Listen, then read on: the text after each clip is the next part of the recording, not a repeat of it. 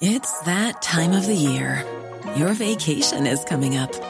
You can already hear the beach waves, feel the warm breeze, relax, and think about work. You really, really want it all to work out while you're away. Monday.com gives you and the team that peace of mind. When all work is on one platform and everyone's in sync, things just flow wherever you are. Tap the banner to go to Monday.com.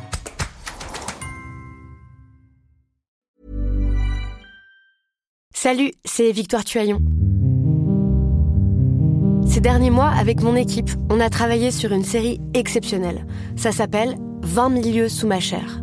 L'autrice, Caroline Potier, a exhumé des cassettes audio qu'elle enregistrait pour sa meilleure amie lorsqu'elles étaient ados et qu'elle traversait l'enfer, les violences que lui infligeait son père. À partir de son histoire, Caroline Potier, devenue journaliste, a mené l'enquête. Comment on pourrait éradiquer l'inceste? C'est beau, c'est intelligent, c'est bouleversant, et je pèse mes mots, c'est d'utilité publique. Pour continuer à sortir de l'océan du déni, écoutez 20 milieux sous ma chair, dans le cœur sur la table.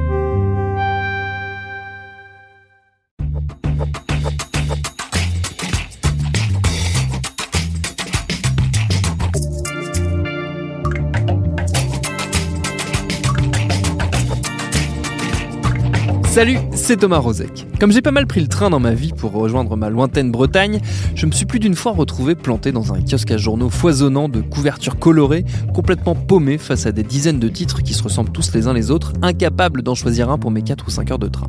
Alors certes, avec l'explosion de la presse en ligne et la multiplication des équipements, on a de moins en moins l'occasion de feuilleter au hasard de nouveaux magazines. Mais si d'aventure on s'y colle, prudence. On pourrait bien se retrouver avec du contenu qu'on qualifiera pudiquement de basse qualité, voire carrément face à des articles volé sur le web et copié sans aucune vergogne par des éditeurs peu scrupuleux. Ce système rodé, qui profite au passage de la fragilité des kiosquiers et de lois un poil anachroniques, il est au cœur d'une enquête qu'un confrère vient de signer sur YouTube et que nous avions envie de vous faire partager. Ce sera notre épisode du jour. Bienvenue dans Programme B.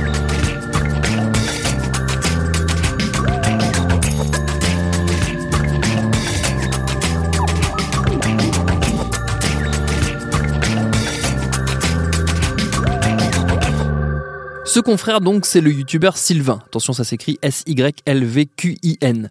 Il publie depuis un petit moment déjà des vidéos extrêmement bien foutues et il s'est lancé récemment dans des enquêtes très fouillées, dont celle qui nous intéresse, baptisée le plagiat imprimé en magazine. Il se penche de près sur un éditeur très particulier, Lafont Presse, et son patron, Robert Laffont, avec un seul F, c'est important parce qu'il ne faut pas le confondre avec son homonyme, l'éditeur de livres Robert Laffont, et on y reviendra d'ailleurs. Lafont Presse est spécialiste toute catégorie de l'arrosage de kiosques avec des dizaines de titres au contenu parfois questionnable, spécialiste aussi de la publication en fonction d'où souffle le vent, comme par exemple l'incroyable journal des Gilets jaunes sorti dès la fin du mois de janvier. Alors on pourrait applaudir l'ingéniosité, la vivacité de cette entreprise, par ailleurs plutôt florissante dans un secteur qui lui est en crise, mais ce serait occulter la réalité de ses recettes de fabrication. Et là je passe la parole à Sylvain, donc qui est venu faire un tour dans nos studios et à qui j'ai tout d'abord demandé comment avait démarré cette enquête. C'est euh, quelqu'un que je ne connaissais pas, qui me suivait depuis quelques temps et qui m'a dit tiens c'est marrant, euh, je bosse euh, dans la presse aussi, la presse en ligne, et aussi presse papier, et il s'avère que bah, nos articles se retrouvent dans d'autres magazines qui ne sont pas du tout à nous et dont on n'a jamais donné l'autorisation. C'était sur l'automobile là pour le coup, mais c'était pas le seul sujet. Euh, et, il me dit, bah tiens, il y a peut-être un truc à creuser. Effectivement, euh, je commence à regarder, et puis on, achète des magazines, on les feuillette, on essaie de trouver. Oui, ça, tu as acheté toute une pile de magazines J'en ai acheté édités par Robert Laffont. Exactement, par Laffont Presse. Et, euh, et, et c'est vrai que du coup, j'ai découvert un peu l'entreprise qui existe depuis plus de 30 ans, lancée avec le magazine Entreprendre, qui pour le coup est une création originale et, un peu le fer de lance de, de la marque. Euh, et, effectivement, tu as une catégorie euh, qui est de magazine premium, où là, il n'y a pas vraiment de problème, il y a des rédacteurs, etc. Ils ont une grosse partie sur le sport aussi qui fait ça. Et une autre partie un peu moins qualitative. Hmm. Oui, parce qu'ils éditent énormément de magazines. Voilà, c'est une, une, société qui édite énormément de magazines. Et là, on l'a vu très récemment avec le magazine, euh, justement, je crois, le journal des Gilets jaunes, si je dis pas de bêtises, qui arbore un jaune fluo absolument fameux. Et, et qui, oui, c'est un petit peu érigé en premier magazine Gilets jaunes, sachant que bon, ce sont des rédacteurs, euh, je ne sais pas s'ils ont vraiment les revendications Gilets jaunes derrière, mais en tout cas, c'est vrai qu'il y avait quand même quelques similitudes dans les articles avec des, des, choses déjà publiées, encore une fois, même si c'était plus réécrit euh, cette fois-ci. Il y a un élément qui tout de suite t'a alerté, tu en parles dans, la vidéo, c'est que contrairement à des grands groupes de presse euh, qui éditent eux aussi énormément de magazines, l'équipe de la Fond Presse est minuscule. Ouais, en fait, euh, en termes de société, c'est une vingtaine de personnes. Et ensuite, euh, ils font énormément appel à des rédactions déléguées. Donc, c'est un système qui euh, fonctionne pour certaines boîtes, qui peut fonctionner là aussi. Là, le problème, effectivement, c'est quand on a du plagiat, il y a des questions à se poser sur ce fonctionnement et se demander si les gens en externe ne font pas n'importe quoi. Et c'est un peu ce que Robert Laffont disait, il rejetait plus la faute sur eux. c'est eux qui ont copié, j'ai pas vérifié, c'est un peu ma faute, mais c'est quand même plus la leur. Il y a dans le, dans le cours de l'enquête, tu tombes notamment sur euh, une société, on va dire, une, une rédaction euh, déléguée qui, qui, est un peu centrale dans ces histoires de, de, plagiat, qui est celle de Maxime Hubner, Maxime avec un Y. Tout à fait. Ah bah, c'est assez important pour la suite. C'est assez important, effectivement, parce qu'on se rend compte qu'il euh, y a un autre Maxime avec un Y qui ressort et on fait vite le lien Enfin, sauf si vous connaissez beaucoup de Maxime avec un, Y. Oui, Maxime Darcy. Exactement, Maxime Darcy. un des journalistes euh, officiellement de, ces magazines. C'est ça. On, on, a, on a donc une rédaction avec Max Darcy, Maxime Darcy. les pseudos varient un peu, mais globalement, ça reste là-dedans. Maxime Hubner. Et puis, on se dit finalement, bah, Maxime Hubner et Maxime Darcy, ça a l'air d'être les mêmes personnes, quand même, globalement. Et on trouve assez vite, euh, en continuant de creuser, euh, que ce soit sur des registres de société ou des choses comme ça, le nom de Didier Hubner qui ressort. Et notamment, d'ailleurs, des gens qui, depuis quelques années, enfin, ça fait dix ans, en fait, que c'est pratiques euh, sont en place. Donc c'est vrai qu'il y a des gens qui ont déjà euh, communiqué sur ce fait, de se dire, bah, peut-être, c'est très spécialisé, c'est-à-dire qu'il y a par exemple un forum de train qui va dire, bah, j'ai acheté Train Magazine euh, numéro 4, c'est sympa, mais les articles, ils sont copiés-collés, c'est un peu le bordel. et puis là, les gens commencent à râler, ils disent, ah, mais c'est Maxime Hubner, slash Didier Hubner qui a l'habitude. et on retrouve dans plein de forums spécialisés ce genre de témoignages qui aident beaucoup justement à faire avancer et à découvrir qu'il y a Didier Hubner derrière, Maxime Darcy. On ne sait pas vraiment s'il existe, en tout cas, j'ai pas vraiment de, traces de lui. Euh, et, voilà, on se rend compte que c'est cette personne surtout qui gère euh, le plagiat plutôt en famille, puisque effectivement. Il y a d'autres euh, Hubner qui sont associés, notamment une maquettiste qui potentiellement serait sa fille. Ouais, sa fille, voilà. Enfin, c'est de la famille globalement, ou alors des gens qui se connaissent, je pense, depuis quelques années. Peu de copinage, mais bon, comme partout. Et, effectivement, c'est une personne insaisissable, Maxime Hubner. Tu as tenté de, le contacter? J'ai tenté de le contacter par téléphone, par mail, sur plusieurs numéros et adresses mail différents. Et, et, suite à la rencontre avec euh, Robert Laffont, je lui ai demandé est-ce que vous pouvez me mettre en contact avec Didier Hubner? Il m'a dit oui, bien sûr, c'est pas moi qui lui dit de pas vous répondre, mais j'ai jamais eu de nouvelles depuis et, je savais que c'était un personnage insaisissable. Donc là, c'est soit on laisse l'impasse et le doute, hmm. soit on y va un peu en mode bourrin euh, devant chez lui. Et, bon, je me suis dit que j'avais envie de faire bien les choses quand même. Il y a notamment euh, eu plusieurs enquêtes par le passé sur, sur ces pratiques. Il n'a jamais répondu, à part une fois, je crois. Alors, il, a, il en a parlé. Euh, en fait, il y a eu plusieurs choses qui sont sorties sur Robert Laffont. Il y a eu un article du Monde il y a quelques années euh, qui le qualifie clairement dès le titre d'éditeur version copie-collée. Euh, ce témoignage, enfin c'est plus une interview d'ailleurs de portrait de Robert Laffont, qui parle effectivement de, sa réussite, de, de, comment fonctionne la boîte et qui évoque le plagiat mais à très petite dose et qui explique plus le fonctionnement qui est. on va lancer des magazines très vite et très simplement sur les sujets qui fonctionnent. Hmm. Et s'ils ne fonctionnent pas au bout de quelques numéros, on va les arrêter. C'est-à-dire qu'ils ont une mobilité quand même. Euh, enfin, ils sont très très souples sur le lancement des nouveaux magazines, d'où le journal des Gilets jaunes qui arrivait quelques, mois, oui, quelques semaines après le, après le début du mouvement. Voilà, donc ça allait très très vite. Et, euh, effectivement, il aborde pas trop le sujet du plagiat. Ils, ont, il l'évoquent parce qu'il y a des histoires qui, sont, qui ont déjà circulé, notamment sur, le, sur l'Ops, qui avait fait un article euh, justement sur, à charge contre eux, euh, des pans entiers de Wikipédia copiés dans un magazine d'histoire, un magazine hors série. Et, et effectivement, c'est évoqué, ça se sait, ça s'entend, mais ça reste assez léger. C'est pour ça que je voulais essayer de démêler vraiment plus le sujet du plagiat sur cette société. Et surtout que dans les, dans les articles plagiés, on a aussi bien euh, des articles de game cult, de sites euh, très généralistes ou très précis euh, par rapport à leur spécificité. Mais on a aussi des petits sites indépendants et j'en ai, j'en ai contacté un, un site canadien qui s'appelle jeu.ca et, et, qui pour le coup, eux, ben, ils disent on essaie de faire de notre mieux, mais si en plus on se fait plagier, on est à l'autre bout du monde, qu'est-ce que vous voulez faire? Oui, il y a une forme d'impunité quelque part euh, derrière, tout ça. Euh, justement, donc, si Hubner n'a pas répondu, Robert Laffont, lui, par contre, a accepté euh, de te rencontrer. D'ailleurs, on, le voit dans la vidéo, il est, interviewé. Ça a été simple de le, contacter, de l'amener sur ce terrain du, du, plagiat qui est quand même assez polémique? Alors, au début, je me suis dit, si tu veux bien faire les choses, on m'a toujours dit laisse un droit de réponse aux gens. Et je trouve ça intéressant aussi. Mais je m'attendais pas forcément à avoir une rencontre avec Robert Laffont. Donc j'ai envoyé un mail à Robert Laffont et, Maxime Hubner, Didier Hubner. Et euh, les deux ne m'ont pas répondu. J'ai relancé et euh, Robert Laffont m'a dit très bien, semaine prochaine, quand vous voulez. sachant que les deux avaient la liste de questions, euh, qu'ils savaient que ça allait traiter de plagiat, de choses pas très marrantes pour eux. Il y avait, il y avait rien de caché à ce niveau-là. Et Robert Laffont euh, a plutôt joué le jeu, vu qu'on est resté euh, presque une heure dans ses bureaux. Et, et c'est vrai que c'est un personnage, pour le coup, Robert Laffont. C'est quelqu'un assez innocent et gentil, et en même temps assez businessman avec quand même quelques ambitions derrière. Donc un personnage un peu compliqué parce qu'on n'arrive pas à savoir si il va dans notre sens par complaisance, s'il ment un peu pour euh, sauver ses affaires, je sais pas. C'est dur de démêler euh, ce genre de personnage euh, quand on n'a pas l'habitude de le rencontrer. Oui, parce qu'il admet totalement qu'il y a eu des problèmes de, de, plagiat, il, il s'en cache pas du tout. Il le dit, il le dit, voilà, on a eu des problèmes avec une rédaction déléguée particulièrement. Alors il n'y en a pas qu'une, il y, en a, il y en a une qui est vraiment majoritaire sur 90% des cas de ces magazines, c'est du plagiat. Mais sur le reste, effectivement, il y a quelques traces par-ci par-là. donc ça, il l'admet, il dit, voilà, on a travaillé avec des gens à qui on a fait confiance, ça s'est mal passé. Le problème, c'est que ça fait plus de dix ans que ça, ça se passe. Mais bon, c'est un peu, euh, une fois pris euh, la main dans le sac, euh, publiquement, on en parle un peu plus.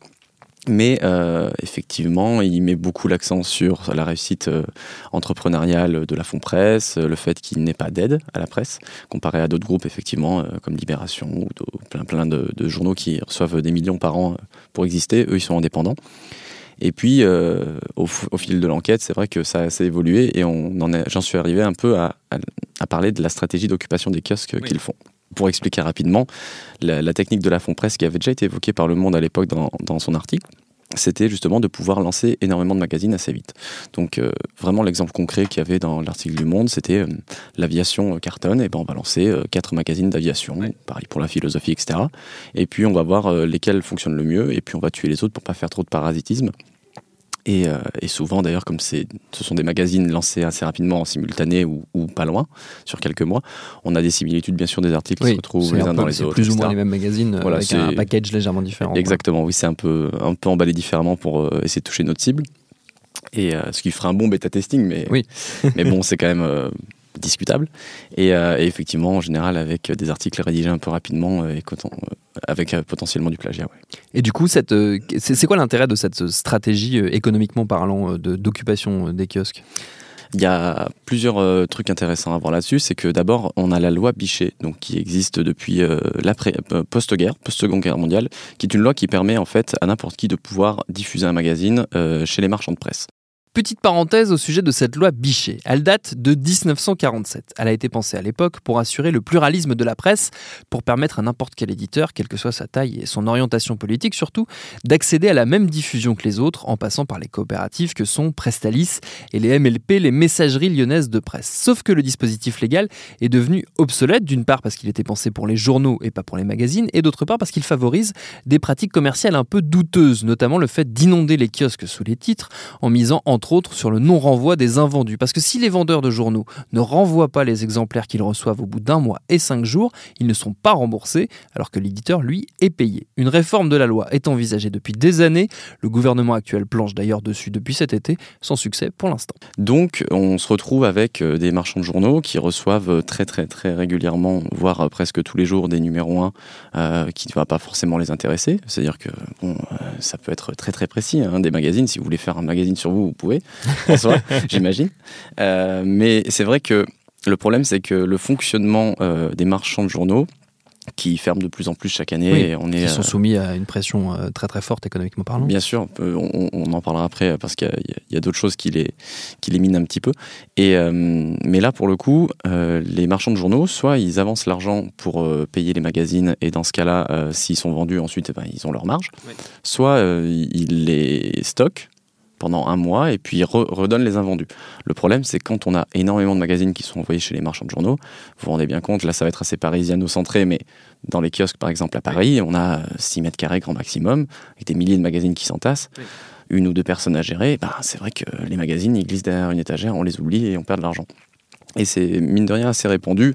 Euh, J'ai pas forcément les chiffres, mais ça ressort assez souvent ce, ce point-là. Euh, et, c'est vrai que bah, ils en ont juste marre de, recevoir euh, des magazines qui ne se vendent pas forcément. Et, euh, effectivement, quand on est retaxé sur les trucs qu'on n'a pas vendus et qu'on n'a pas renvoyés, c'est un problème. Et puis les marchands de journaux, effectivement, là, ils ont des revendications face à la loi Bichet. C'est en train d'essayer d'avancer, mais ça fait des années que ça, traîne un peu dans la, que ça traîne. Et pour le coup, ils ont aussi peur de l'arrivée des grandes surfaces qui devraient de plus en plus s'ouvrir peut-être des points de vente. Ils ont peur des relais qui ont la main mise sur les gares, mais ça, c'est une sorte de, mafia un peu différente où là, il faut peut-être plutôt payer. J'ai entendu parler de, fait qu'il fallait payer pour être exposé et qu'il y avait des abonnements, puisque c'est des lieux de très grand passage. Donc les marchands de journaux, euh, c'est un peu les premiers à trinquer de tout ça, parce qu'en soi, euh, le plagiat, effectivement, c'est un problème, mais le problème, je pense qu'il est plus large et qu'il est sur la situation entre les marchands de journaux qui essaient de survivre, et surtout, par exemple, en province, c'est vrai que c'est de plus en plus dur de survivre en tant que, que marchand de journaux. Il y en a de plus en plus qui ferment, je crois qu'il y en a à peu près 1000 euh, par an qui ferment, ce qui est énorme sur 25 000 de, souvenirs. Oui, en pourcentage, c'est beaucoup. Ouais, c'est colossal. Donc il n'y a pas vraiment de solution euh, directement euh, à partir de cette enquête, mais c'est pour dire en tout cas, est-ce que Robert Laffont profite éventuellement de ses rouages pour euh, faire traîner tout ça? Il y avait un autre point que j'ai pas forcément évoqué dans la vidéo, mais c'est qu'effectivement, ils essayent apparemment il y aurait une histoire de trésorerie un peu roulante euh, qui, qui, en gros, une fois que le magazine est sorti, l'argent des kiosquiers donc, est emmagasiné. Ça leur permet de lancer des nouveaux magazines et d'avoir un roulement de trésorerie comme ça. Mais j'ai pas toutes les précisions là-dessus, mais il y a quelques, quelques astuces apparemment qui fonctionnent. Qui, qui, explique aussi la, la, grosse réussite économique de, de la Presse, qui est, un, qui est un groupe qui génère beaucoup d'argent. Bah, Effectivement, euh, la Presse, c'est une boîte cotée en bourse à Euronext, si je dis pas de bêtises. Et donc, elle, ils sont cotés à 20 millions d'euros. Euh, c'est quand même plutôt pas mal pour une boîte de journalisme indépendant. Surtout dans la presse. et oui, et puis euh, vu qu'on n'a pas, on parle de chiffres, c'est vrai qu'on l'a pas évoqué, mais la Fond Presse, là, c'est 80 magazines actuellement diffusés, donc en mensuel ou, ou, autre. Et euh, en 30 ans, ils ont sorti plus de 10 000 titres différents. Donc ça fait quand même énormément de magazines. Quelles ont été les, réactions après la, publication de, de, ton enquête, la mise en ligne de, de ton enquête sur ces, sur ces pratiques? Alors, je n'ai pas eu de nouvelles de la Fond Presse ni de Robert Laffont, euh, mais effectivement, euh, les gens euh, se rendaient pas du tout compte, et moi non plus euh, le premier, de, ce qui se passe dans le milieu de la presse. Et, euh, effectivement, le, plagiat, moi, c'est un sujet qui me parle sur Internet parce que j'ai beaucoup travaillé sur Internet. Mais quand c'est dans la presse, quand c'est imprimé, quand c'est vendu, c'est beaucoup plus concret. Et surtout, c'est plus difficile de le retrouver parce qu'on n'a pas juste. C'est plus dur à tracer parce que techniquement, pour, pour revenir sur, sur ton enquête, toi, tu as tapé des phrases tirées des magazines sur Google pour essayer de retrouver des occurrences similaires. Exactement. Et, souvent, on pouvait juste coller l'article presque entier et, et avoir la, la de base. Donc c'est vrai que c'est un travail un peu plus fastidieux de recherche euh, et, surtout quand on doit le faire sur plusieurs échantillons, etc. Alors tout n'est pas plagié évidemment, hein, mais il y a quand même très très une forte part de, plagiat. Exactement sur les magazines low cost euh, de la Fond Presse. Est-ce qu'ils ont eu des problèmes juridiques à cause de ces histoires de plagiat? Est-ce que c'est allé jusqu'à jusqu'aux tribunaux? Alors Robert Laffont, euh, je lui ai posé la question. Effectivement, il l'évoque à demi-mot et ils ont des soucis par-ci par-là avec quelques boîtes où j'ai pas malheureusement l'information, mais je sais qu'ils ont euh, quelques lettres d'avocats euh, qui traînent sur le bureau et qui doivent régler, euh, si possible à la mienne, j'imagine, vu le, le, talent de négociation de, Robert. Est-ce qu'il y a d'autres exemples dans, la presse comme ça Est-ce que dans, dans, le cadre de ton enquête, tu t'y es intéressé D'autres exemples de, groupes qui fonctionnent un peu comme ça, par parasitisme ou qui, par, par occupation, on va dire, du terrain des kiosques?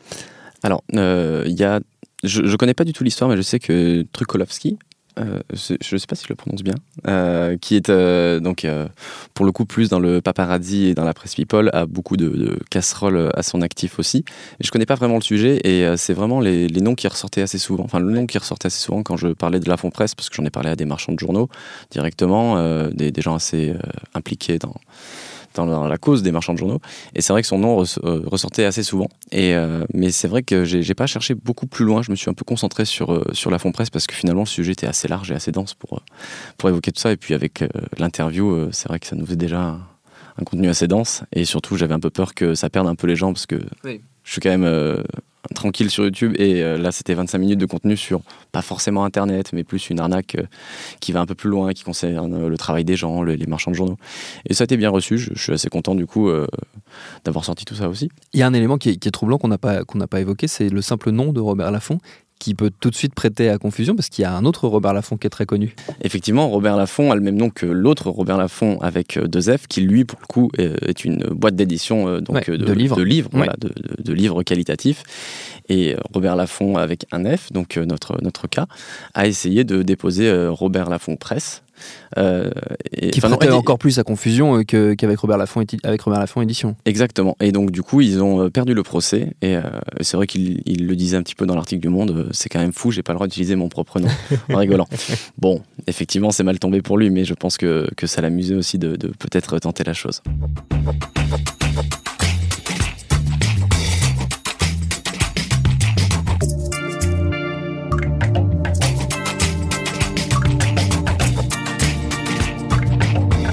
Si vous voulez en savoir plus et visionner notamment l'étonnante interview de Robert Laffont avec un seul F par Sylvain, ça se passe sur sa page YouTube. On vous met tous les liens qu'il faut sur binge.audio. Merci à Sylvain pour ses réponses. Programme B, c'est un podcast de Binge Audio préparé par Lauren Bess et réalisé par Vincent Hiver. Abonnez-vous sur votre appli de podcast préféré pour ne manquer aucun de nos épisodes. Facebook, Twitter et consorts pour nous interpeller. Programme B à binge.audio pour nous écrire. Et à demain pour un nouvel épisode.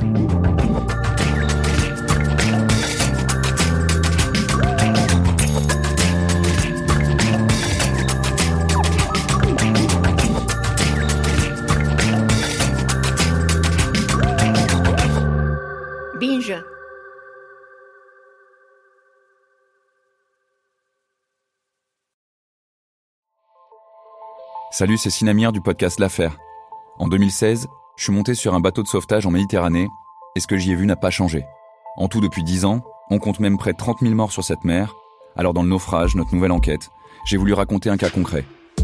Comment 130 personnes sont mortes en 2021 à la frontière de l'Europe, malgré des dizaines d'appels de détresse.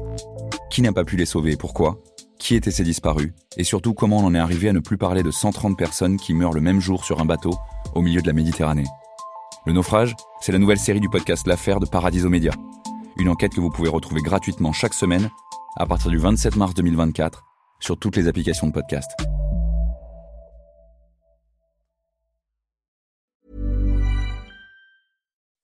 When you make decisions for your company, you look for the no-brainers. If you have a lot of mailing to do, stamps.com is the ultimate no-brainer. Use the Stamps.com mobile app to mail everything you need to keep your business running with up to 89% off USPS and UPS. Make the same no brainer decision as over 1 million other businesses with Stamps.com. Use code PROGRAM for a special offer. That's Stamps.com code PROGRAM.